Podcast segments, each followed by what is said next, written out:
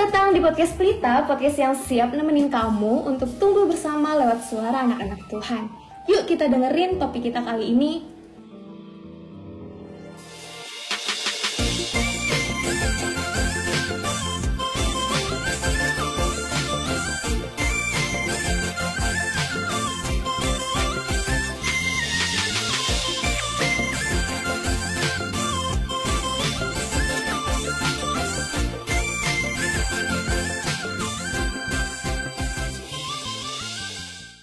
Shalom God's People.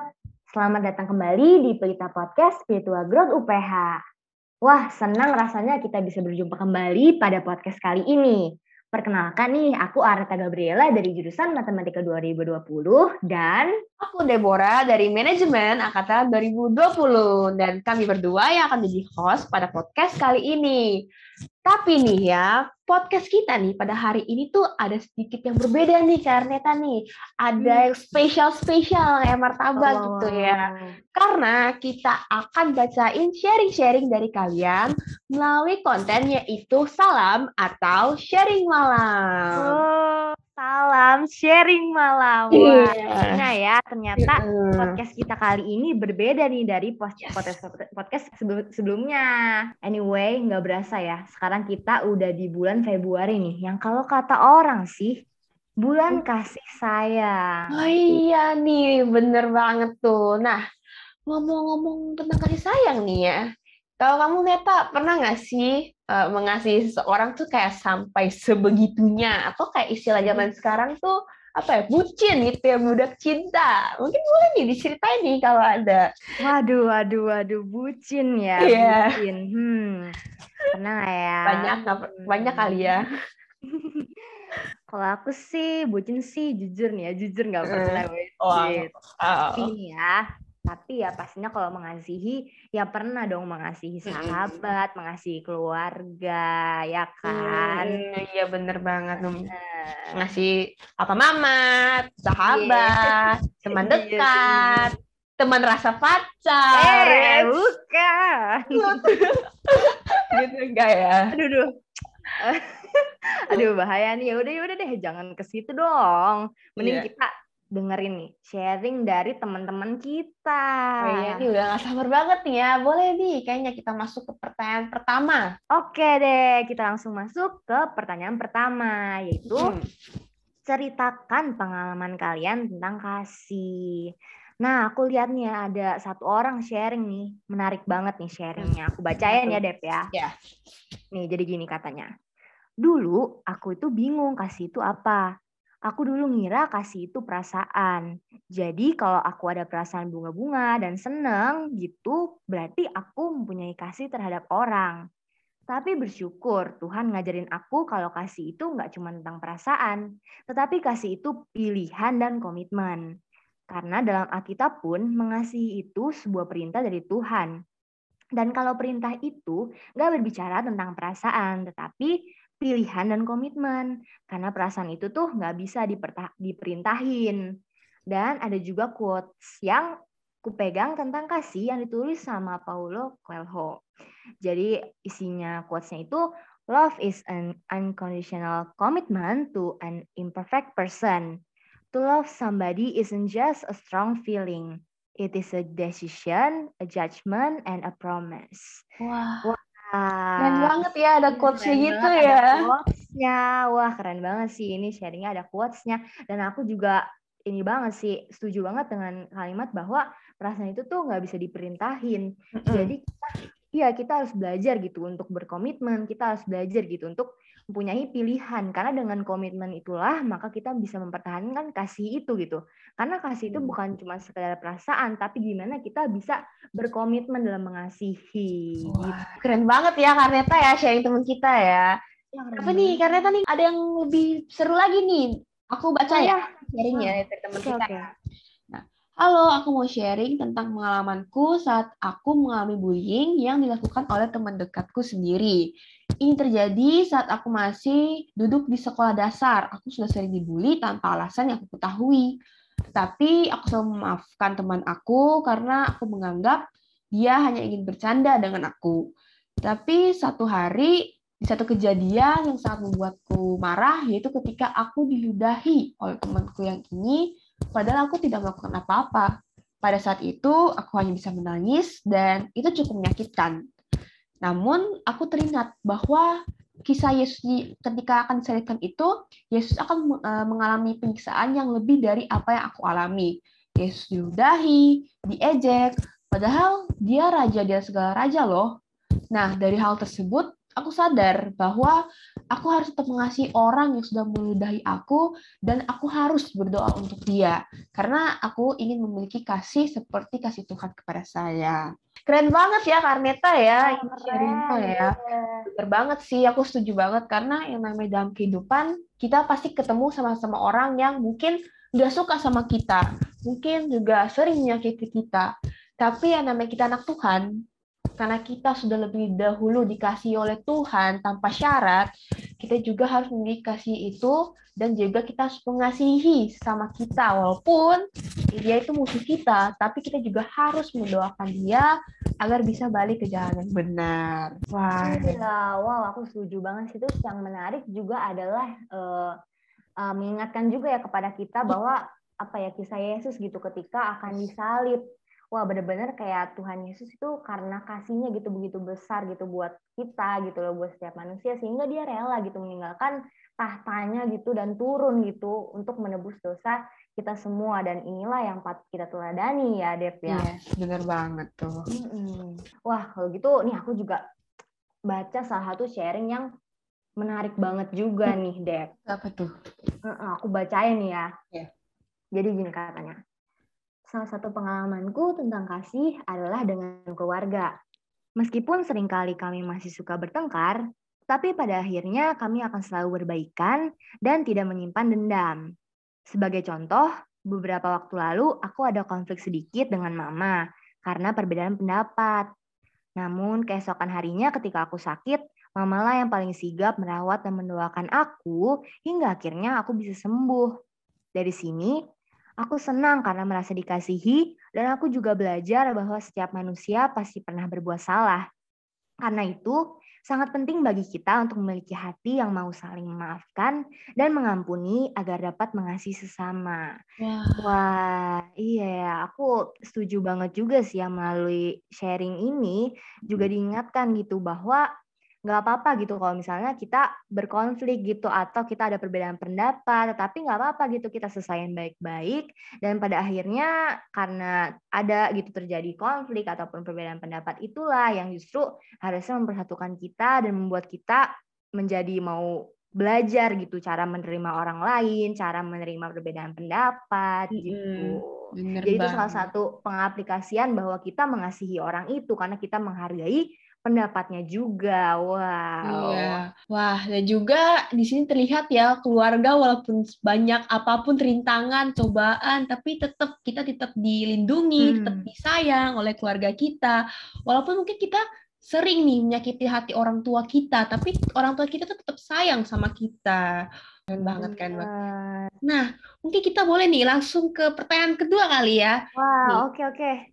Ada nih pertanyaan kedua tuh yaitu kayak menurut kalian tuh bagaimana sih cara terbaik untuk mengasihi sesama? Nah, Neta nih aku juga lihat nih Hmm. ada yang sharing katanya seperti ini. Mengasihi harusnya secara tulus bukan karena ingin dikasih kembali atau ada maunya. Sebab Kristus telah terlebih dahulu mengasihi kita, maka sudah sepatutnya kita memiliki kasih untuk semua orang tanpa memandang apa pun. Wah, aku setuju banget sih sama ini ya. Karena mungkin kita kalau misalnya ada orang yang mengasihi kita karena kayak ingin orang itu baik ke kita atau mungkin ingin sesuatu dari kita, tapi kita sebagai anak Tuhan, kita tidak boleh memiliki kasih yang seperti itu karena Tuhan sendiri itu udah tulus menyayangi kita, bahkan sudah mau rela mati untuk menyelamatkan kita dari maut gitu.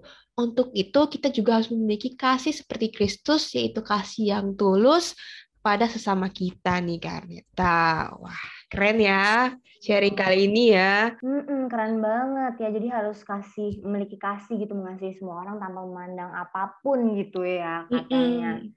Wah, keren banget sih ya. Nah, tapi Mm. aku juga ada nih baca sharing yang nggak kalah keren nih. Wah, apa tuh? Bacain kalian. Iya, iya, boleh, boleh. Jadi gini nih katanya. Menurut saya pribadi, cara mengasihi sesama adalah kasih dengan sepenuh hati, mau berani bergerak dan bertindak. Kasih itu mau bersimpati dan berempati ke semua orang. Semua orang berhak mendapatkan kasih di dalam hidup mereka. Tidak penting seberapa cukup atau kurangnya kita, sebab kasih itu tidak memandang harta dan fisik, sehingga kita semua bisa mengasihi. Janganlah mengasihi dengan setengah hati, sebab penyesalan hanya ada di akhir nanti. Wah, oh, keren banget. Iya, iya. Keren banget ya. Di akhirnya itu keren banget gitu ya. Iya, iya. aku juga ini banget sih, tersentuh banget dan setuju banget. Di sini dia bilang seberapa cukup atau kurangnya kita gitu, nggak penting gitu loh seberapa mm -mm. cukup kita. Iya karena memang kasih itu membuat kita bisa memberi dalam kekurangan gitu ya. Yes benar banget. Iya benar jadi meskipun kita sedang merasa kekurangan kita sedang dalam kekurangan tetapi ketika kita mengasihi ya kita mau give give and give gitu loh. Selalu kita gitu memberi dengan apa yang dengan sepenuh hati dengan apa yang ada pada kita begitu ya. Mm bener banget. wah keren banget. Dan jangan lupa untuk mengasihi jangan setengah hati katanya. Hmm, karena katanya uh, akan ada, ada wah keren banget. banget ini memang. Aku juga baca nih karena dari sharing teman kita nih. Aku bacain ya. Oke okay, hmm. jadi sharingnya kayak gini. Menurut aku Cara terbaik untuk mengasihi sesama adalah dengan saling menghibur dan menyemangati satu sama lain, menolong sesama saat memerlukan bantuan, serta membantu mengingatkan sesama untuk tetap dengan Tuhan. Wah, bener banget sih. Aku setuju banget. Karena kita mengasihi orang itu bukan hanya sekedar ucap ya, kayak aku mengasihi kamu, tapi melalui tindakan kita bisa membantu mereka, mungkin saat mereka memerlukan bantuan, mungkin bisa juga menghibur mereka apabila mereka ada dalam keadaan duka cita ataupun sedih, menyemangati untuk menjalani hidup, dan yang tak kalah penting, ini paling penting sih, membantu mengingatkan hmm. untuk tetap dekat sama Tuhan. Jadi keren banget ya jawabannya ini ya. Wah, iya hmm. iya aku setuju iya, banget. banget, Dep. Aku juga, iya aku setuju banget juga ya. Serta hmm. membantu mengingatkan sama untuk tetap dekat dengan Tuhan ini merupakan hal yang penting gitu kan. Hmm. Jadi uh, kita juga tahu gitu kan bahwa uh, gimana ya kebutuhan kita tuh bener-bener harus bisa uh, mengingatkan gitu kepada mm -hmm. teman kita bahwa pengharapan bahwa segala sesuatu tuh ya dari Tuhan. Jadi kalau misalnya kita mengingatkan sama kita untuk tetap dekat dengan Tuhan, tentunya ini merupakan hal yang uh, sebagai salah satu contoh tindakan kasih yang benar-benar sungguh gitu loh, sungguh-sungguh. Mm -hmm. Bener banget tuh. Iya. Nah, next aja kali ya kita ke iya. pertanyaan yang ketiga. Apa Jadi tuh? pertanyaan ketiga ini nih ya. Mengapa kita harus mengasihi meskipun terkadang terasa sulit atau menyakitkan? Waduh. Hmm. Kenapa nih ya kira-kira ya? Kita lihat dulu jawaban teman-teman kita. Wah, aku nemu nih salah satu nih. Sharing yang menyentuh banget nih. Katanya gini nih, aku bacain ya. ya. Kita harus mengasihi meskipun berat untuk mengasihi orang yang menyakiti kita dan hal tersebut kita lakukan karena kita telah dikasihi oleh Kristus terlebih dahulu, hmm. maka kita harus mengasihi siapa pun, juga termasuk orang yang telah menyakiti kita. Wow, iya. Oh Ini iya, adalah bener. iya benar. Ini adalah alasan gitu ya utama kenapa kita hmm. harus mengasihi orang. Bukan karena kita yang baik, bukan karena orang itu baik, tetapi karena Kristus yang baik gitu loh. Yes. Karena Kristus yang terlebih dahulu mengasihi kita gitu loh dia udah benar-benar merelakan nyawanya gitu untuk kita dan inilah saatnya gitu karena kita udah tahu kita udah dipenuhi kasih dari Kristus maka cara kita membalasnya salah satunya itu meskipun ya memang kita nggak bisa membalas hmm. kasih Tuhan yang begitu besar namun kita bisa dengan cara mengasihi sesama hmm. dengan cara bahkan melayani sesama begitu jadi iya. kayak iya itulah bentuk bentuk bagaimana kita tuh bersyukur sama Tuhan juga. Wah, Wow. banget ya. Nah, aku juga baca nih sharing teman kita nih, katanya kayak gini nih Karneta. Kita harus tetap mengasihi sesama meskipun sulit karena Tuhan sudah lebih dahulu mengasihi kita tanpa syarat. Artinya, Tuhan juga ingin kita agar bisa mengasihi sesama bahkan musuh sekalipun seperti kita mengasihi diri kita sendiri. Tuhan pasti akan memampukan dan menguatkan kita untuk bisa mengasihi sesama kita. Wah, setuju banget ya. Karena yang pertama, Tuhan sudah mengasihi kita terlebih dahulu tanpa syarat loh guys. Tanpa memandang bahwa kita mungkin sudah banyak berbuat dosa atau bahkan kita sekarang mungkin jauh dari Tuhan. Tapi kita tahu bahwa Tuhan tuh tetap akan mengasihi kita. Bahkan rela mati untuk menyelamatkan kita dari maut. Itu bukti kasih yang paling besar gitu pada kita tuh pada dari Tuhan kepada kita. Nah, mungkin banyak yang mikir berat gitu ya mengasihi musuh, hmm. mengasihi orang yang mungkin kayak nggak senang sama kita. Tapi di sini kita percaya bahwa Tuhan sendiri ya akan memampukan dan menguatkan kita untuk dapat mengasihi sesama kita. Wah keren banget nggak sih Kak Arneta? Iya setuju banget sih. Jadi bukan iya. karena kekuatan kita gitu ya, karena memang kita nggak akan nggak akan bisa gitu ya kalau tanpa pertolongan Tuhan kita bisa mengasihi orang lain itu ya karena Tuhan gitu loh. Mm-mm. Jadi bukan karena kita sendiri, bukan karena kemampuan kita gitu, tapi karena Tuhan gitu. Yes. Wah, keren banget sih. Mm-mm. Wah, ini aku juga lihat nih Wah. sharing dari teman kita yang lain nih. Karena mm. gini nih. Karena pada dasarnya Kristus pun selalu merasakan penderitaan. Mm. Akan tetapi ia masih tetap mengasihi hingga ia mengalami kematian oleh karena itu, saya sebagai umat umat Allah harus seperti anaknya yang apabila ingin mendapatkan berkat dan hidup yang baik, kita harus hidup untuk mengasihi orang-orang banyak, termasuk mengasihi Allah. Wow, ini pandangan yang agak berbeda dengan yang lain gitu ya. Karena kenapa? Nah, dia bilang termasuk mengasihi Allah juga ya, betul banget gitu kan. Mengapa kita harus mengasihi meskipun kalian terasa sulit dan menyakitkan gitu? Karena kita mau gitu meneladani seperti uh, Tuhan Yesus gitu yang ingin ketika apa ya dia turun gitu dari tahtanya gitu dia menebus setiap manusia ia tetap mengasihi dan dia setia gitu sampai mengalami kematian gitu. Jadi dia tetap taat gitu. Jadi kasih juga membuat kita tetap apa setia gitu saat melakukan iya. suatu hal yang sulit. Tapi dengan kasihlah kita bisa tetap berjuang kita bisa tetap kuat. Ya karena kita mempunyai dasar yaitu kasih gitu loh. Kita kenapa gitu? Karena kasih.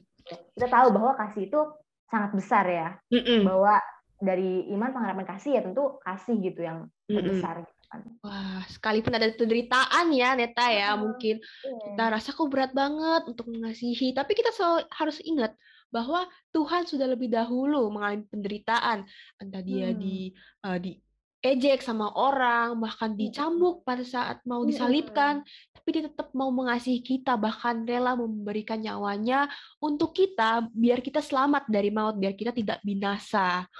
Wah, keren ya, banget sih. Kasih apa lagi gitu yang lebih besar daripada kasih sahabat yang menyerahkan nyawanya gitu untuk sahabat. Iya. Gitu loh. Wah, keren banget sih. Tapi di sini juga nyawa itu untuk kita juga berarti juga ya nyawa itu berarti menanggalkan keegoisan kita, menanggalkan juga apa yang apa ya keinginan diri kita sendiri, bagaimana kita yeah. bisa lebih milih untuk mengasihi dan menerima orang lain gitu ya. Wah, wah, wah, wah. Mantap banget sih Mantep, ini ya. Iya. Wah, ini sih thank you banget loh ya untuk yang udah sharing bener-bener kayak memberkati kita secara mm -hmm, pribadi gitu ya, banget. ya Dep ya. Yeah. Wow.